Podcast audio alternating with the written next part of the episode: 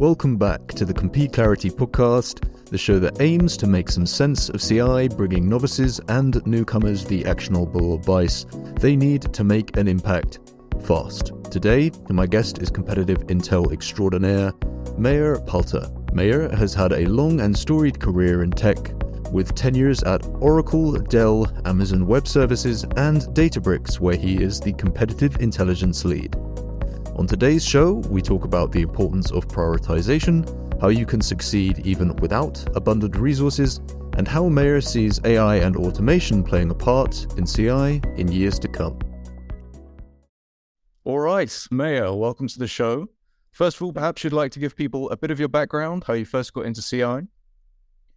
Absolutely, happy to. So, uh, beginning of my career, I tried to build a business of my own, and it didn't succeed it kind of shaped on how I think about we, that the importance of competition and paying attention to competition.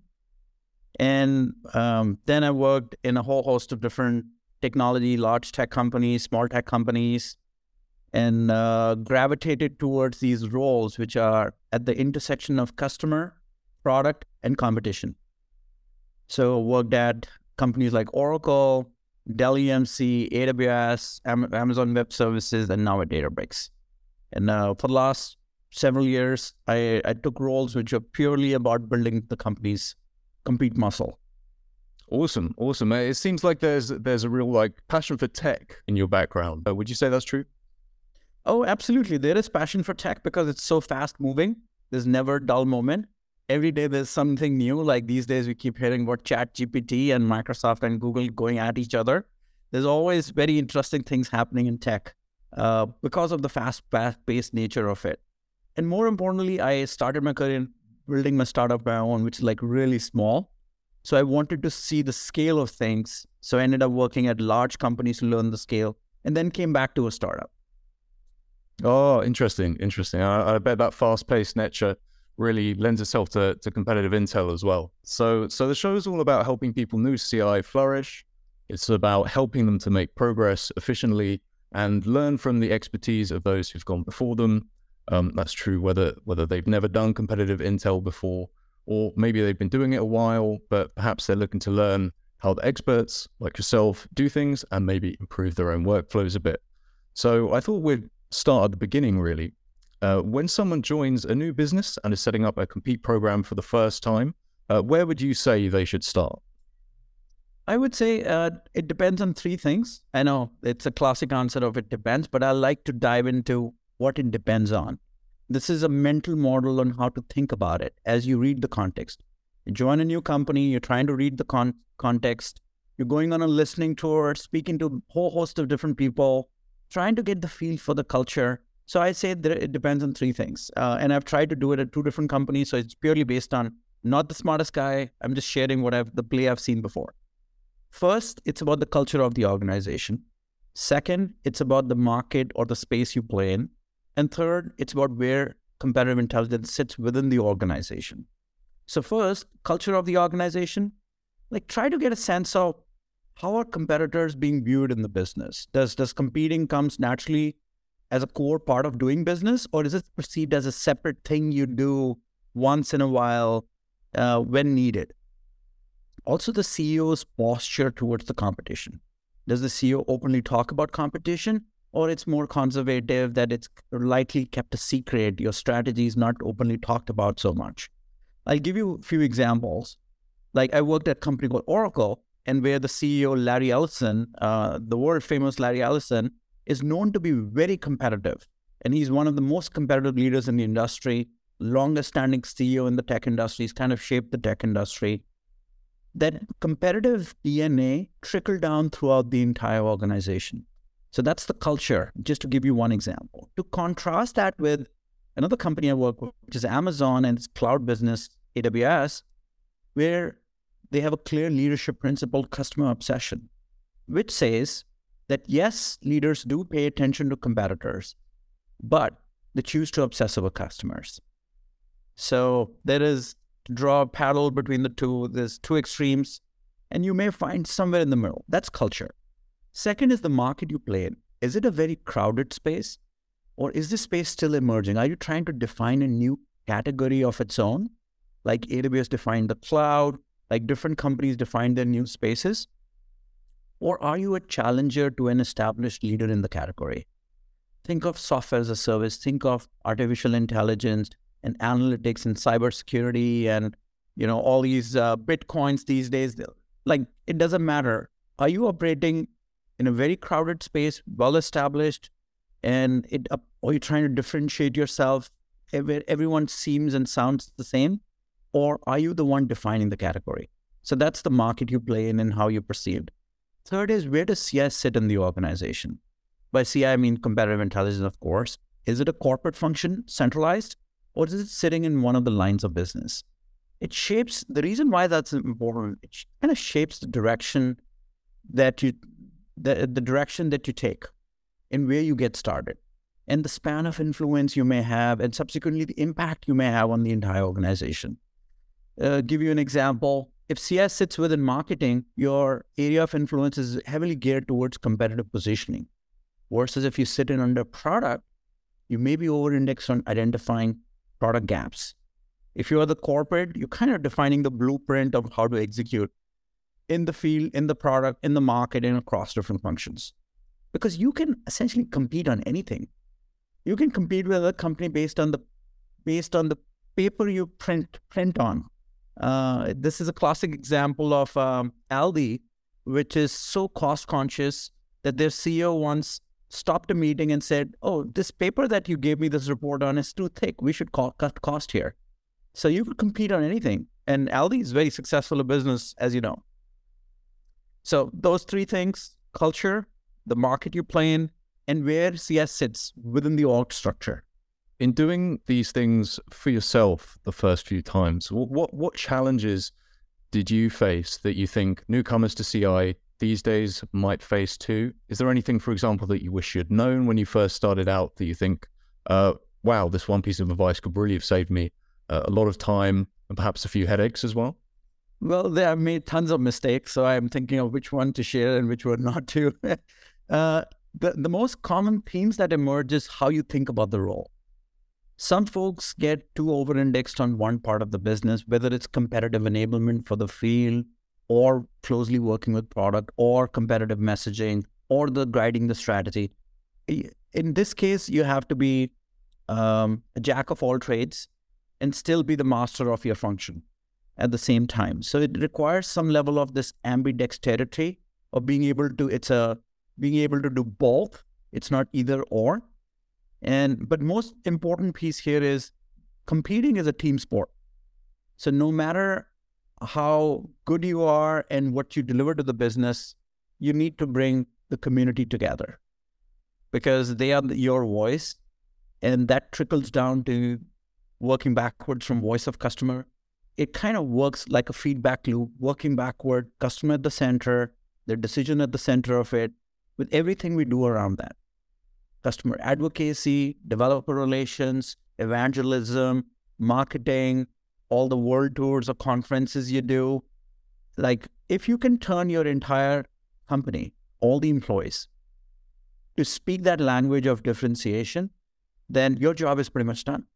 Because everybody is just it just scales massively. And uh, most cases competitive is so cutthroat competition is so cutthroat in the tech industry that you need all hands on deck. So i would say build a community around you find like-minded people who share that deep passion that you have for competing and winning and your job would be so much easier awesome awesome so so creating a, a real culture of competitive intelligence throughout the business uh, sowing those seeds everywhere so that it starts to become um, more self-sufficient, I guess you'd say. Yeah, more more self-sufficient, more self-service. Awesome. Let's move ahead then a little bit and talk about prioritization for a second. So when the CI program really starts to take off and is becoming successful, and perhaps the the early doubters who thought, you know, maybe I'm not going to use this information or this first iteration of a battle card isn't super useful to me. Um, when that starts to change and the, the the enablement material really starts to come into its own for a lot of CI practitioners, they start to get swamped and overloaded with requests from all corners of the business. Um, once those corners start to see how useful CI can be, So, how do you prioritize requests yourself when they come in? Um, and how do you make sure those are as aligned as possible with the overarching needs of the business? Uh, that's a great question. And the, the question behind the question or the premise is, of course, CI functions tend to be really small. The teams tend to be really small, lean but mighty. So, how do you find ways to scale yourself and the impact you have without being jumping on each and every meeting possible with a customer, for example? So, um, imagine yourself like playing a game of soccer, for example. Um, there are two ways to play it. One, if you see competition and you're chasing the ball, everybody starts running behind it. That's one. The other is you learn how to pass the ball and trust the other person is going to carry it through. So in this case, you have to find scaling mechanisms. Now, this is what something I learned at Amazon, where scaling mechanisms are talked about as a core uh, a core tenet. Uh, a tenet is something, a belief or a principle that you follow um, wholeheartedly. For example, building a flywheel. Look at Amazon.com's business of selling everything on the web. It offers it ba- it works based on a flywheel where it sits in the middle, and there are two sides of the business: the the sellers and the buyers.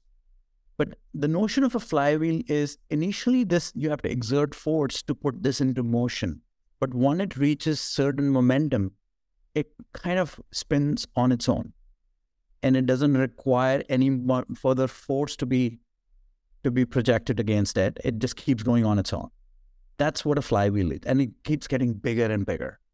Similar is the notion of building a competitive intelligence flywheel within the organization, where at the core of it, you're trying to initially get get the program off the ground, but then bringing in these different functions and roles with specific responsibilities and inputs to the business. In some cases, think of this like a typical RACI chart. Some cases, they are accountable for delivering some things. Some cases, they're in, consulted or just informed. But as long as they are in the know and contributing some part of that flywheel, it all comes together then you make conscious choices of how to prioritize. Where rather than going and thinking that you know what's what you need to prioritize, it's good to ask people upfront. This is another notion of putting a PR FAQ, a press release out there. This is what the future is going to look like before you've even written a single line of a battle card or a single line of code. This is a notion of uh, working backwards. Working backwards think of Stephen Covey start with the end in mind. This is working backwards from the end result you want to see, and then working backwards of who are the stakeholders who can make you successful or not, and what inputs do you need at what time. So, for example, you're building a battle card rather than going and building something and iterating over it 50 times and getting lots of critical or constructive feedback. Why didn't you bring those stakeholders in upfront? the challenge becomes every part of the business starts reinventing the wheel. They think there are expertise in the field, there expertise in product, they have their own ways they think about it, they produce their own assets. Now everybody's confused what one thing to standardize on. If you can have that difficult conversation up front, then we are going to bet on this one piece and do this one thing really, really well. Though it slows us down in the beginning, in the long run, the flywheel, will take off. That early buy-in goes a long way. So the idea is to do few number of things, but do them really, really well, and have all stakeholders fully bought in into what we're gonna do. Right. So I guess it goes back to to what you said in in the beginning about going out there, speaking to as many people as possible when you're new in the organization, really getting a sense of the the pulse of CI in the business, building rapport with the people you're going to be speaking to, and in that way getting a sense of the the the business requirements as they stand for for the people that you're going to be serving with the CI function, and then keeping all those requests coming in, but just making sure they're aligned with those.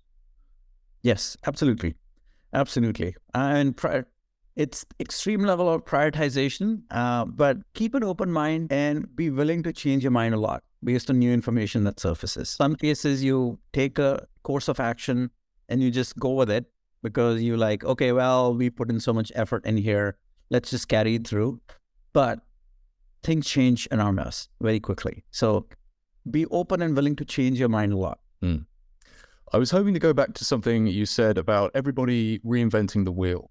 Um, and I think this is another thing that, uh, another challenge that practitioners face when they come, first come into an organization, there's all this work to do because competitive intelligence exists in the organization, but it's siloed. It's in this person's head over here, or it's in, uh, you know, a Google Doc over there, and they're trying to stick to what has worked for them, but there's no single source of truth. What advice would you give to someone who needs to, first of all, centralize all that information, but secondly, get people on board thinking, okay, I'm going to try this out for a while and, and see how it goes just to get them bought in just enough to to start using the content, to start framing the positioning while they're selling in accordance with this new centralized source of truth?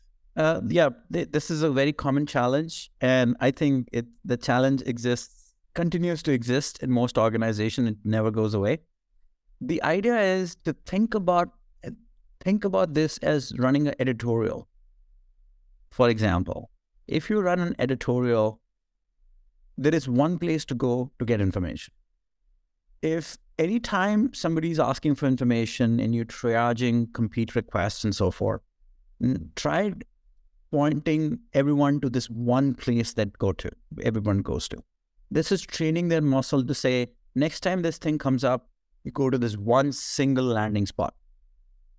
Even though there are temptations to say, oh, here is one doc, or let's jump on with this one person and try to figure things out all of the, the idea is to bring everything in that one place and then make conscious choices of what stays there, lives there, or what does not. Almost like a stamp of approval of what comes from the editorial versus not. And if you find stuff that the challenging part is deprecating or redirecting misinformation, there is more harm that can be done by stuff living in a silo, ungoverned, unmanaged, and but still being searchable and findable because if someone runs with it, they may land themselves in a very risky situation in front of a customer with with obsolete information or plain wrong in uh, not so factual information. So the idea is, in addition to do prioritization and content building and so forth, you should also have an exercise of cleanup. That being able, it's like you clean clean your house, you clean your uh, work area, it just brings more clarity if you keep doing that on a frequent basis. Uh, I've tried that in a few places where we just host a happy hour just to do cleanup. Bring your own beer or bring your own favorite adult beverage, sit down and just let's go find all the stuff. And once you encounter find, you put notes on it, redirect it to the right information. Um, because honestly, there's so much damage that can be done by by letting that love uh, that letting that uh, content just just stay. So yeah, it's the constant cleanup. That's one idea. Uh, of course, there may no there's no one right way to do it, but also you have to bring those folks in. You have to create those into CI champions. Uh, you can call themselves like compete ninjas, who are part of this this big army, and they are the ones who are also contributing to the central information. Because what's in it for them is you are able to amplify their knowledge to it, the entire organization versus their their uh, defined limited scope. So they they are part of the program. Be inclusive. Let them give them a platform where the voice gets heard, um, and they come in. Uh, there is in some organizations where knowledge is kept very siloed or very people hug their information, do not share that openly. There are some cultures like that that becomes an even bigger challenge. Uh, but then a lot of companies are very transparent, very openly sharing. They operate with this model of share every, everything you know and compete with yourself rather than not sharing information that openly. Net of it, it's it's about the wisdom of the crowds. Got you. So one thing we do get asked a lot about in the community is uh, is succeeding despite a lack of resources, as you alluded to earlier. A lot of CI teams are small. Um, don't necessarily have the biggest budgets. There's perhaps only one product marketer doing CI part time. And, you know, obviously the, the lack of resources can manifest in other ways, like a lack of dedicated tools to help with the data gathering part of the process. Do you have any advice for people who find themselves in, in those situations where there's not a whole lot of resource to lean on? Or do you find that actually, if you're creative enough, it's not too big a detriment? Uh, well, the this is very common challenge with CI because CI uh, functions tend to be not as well funded or it's not like a 10, 20, 50 people team. Typically, uh, all the surveys in the past done by different organizations related to CI, the average size is between between two to four people on a team in a in a, a given company. That's kind of the average. So if you look at that two to four people team, this limited resources in a way is a forcing function to think more creatively. It's more to be taken as a challenge rather than complaining and whining about, oh, well, we don't have resources. If, or we commonly hear, if we had this, we would be able to do that. But then it goes back to prioritization. As a CI function, your job is to do three things. You're trying to make sure the company knows how to differentiate themselves against the competition. Secondly, you're trying to make sense of what's going around how the world is changing around us, how the competitive landscape, competitive product announcements, how the entire landscape is changing. And three is being staying super close to the voice of the customer. Think of it like the win loss program or why we, why we, why you win or why you lose. So between these three things, how are you able to allocate your time based on different stakeholders because you may get pulled in different directions. Some cases folks are more, it's like a 60 40 split, 60% of time with the field, 40% of the time with product. Some cases it's 70 20 10, 70 time with the field, 20 with product, 10 with executives, depending on how closely aligned you are. So it's finding that right mix and being able to always come back to that and reprioritizing it. This is what needs to needs to happen to move the needle. Because the classic challenge is working backward from the KPIs you promised to the business. Going back to the KPIs, you're trying to, first of all, level set that expectation and this is what you're going to deliver. Now, some organizations are over indexed on the revenue impact you have, while some organizations are more geared towards okay, what's the win rate? Did we gain market share? Did we not? So it's, it's about working backwards from those key deliverables uh, or the impact you have with content, the compete assets, and so forth. So working backwards from the so that's a multi-layer answer where KPIs is one, the stakeholders and how much time you spend and prioritize and divide between those three, and third is looking at as as a forcing function to be more creative and find creative ways to do things, where things are more self-service rather than where you need human intervention for folks jumping on meetings and calls and whatnot. Um, trying to triage those in a scalable way. Um, and, and I've seen a friend of mine at a different company who considers CI's job as a as a data librarian, where you're trying to help the organization navigate like a librarian does, where to find the right information. That's one way to think about it. But the other way, you could be much more closely aligned to the, the, core strategy of the business on making new products successful, for example. Um, so back to your question, it's pick pick your battles. Be very very careful about how you prioritize and where you spend your time, and uh, it requires that ruthless prioritization. But across these three parameters, and of course there are more, but these are the top that I could think of. Awesome, awesome. Um, Okay, so we've talked about challenges a little bit, and I think um, this dovetails quite nicely actually into this this next question, which is um, when it comes to getting results, what metrics would you say people should use to measure and demonstrate their success um, with their CI program? Uh, yeah, that's a it's there is always this softness to how do you measure impact? Should it be content? Should it be impact on win rates? My position overall is there are input goals or metrics and there are output metrics. No matter how many input goals you put together, most CI organizations over-index on the inputs. We're going to create X amount of assets Y amount of people are going to consume it. Hence, we created, they have this ex- approximate measure of effectiveness of our compete content. Those are more input parameters. But you have to make sure there are some output goals in there too. Uh, find a way to creatively uh, measure the impact on revenue, whether you're helping grow the pipeline, grow the size of the deals, shrink or reduce the number of the days out sales outstanding on the sales cycle to compress it, or the win rates itself. If you have a very clearly reliable way to measure that in your preferred CRM system. Um, because there's lot, most CRM systems in the world have some kind of data hygiene issues. And if you can fix that and build that into the system, win rates would be the ultimate measure, followed by the impact on revenue, direct or indirect. And third could be impact on compete assets and so forth. Then there are softer ways to do it, like the com- competitive readiness of the field, for example. Now, there are some anecdotes to it, there are some qualitative aspects to it.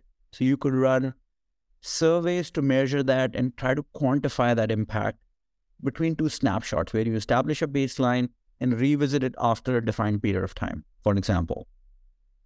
You could even go further to measure the impact of competitive intelligence on product. Like, how many gaps did you help prioritize in the product, like product feature request, which are because of which you were losing business to competitors? and being able to prioritize the product gaps, the technical roadblocks, so that you have uh, you unblock customers from adopting your platform in a way. So net of it, win rates, revenue impact, impact with compete assets, competitive readiness of the field, product impact.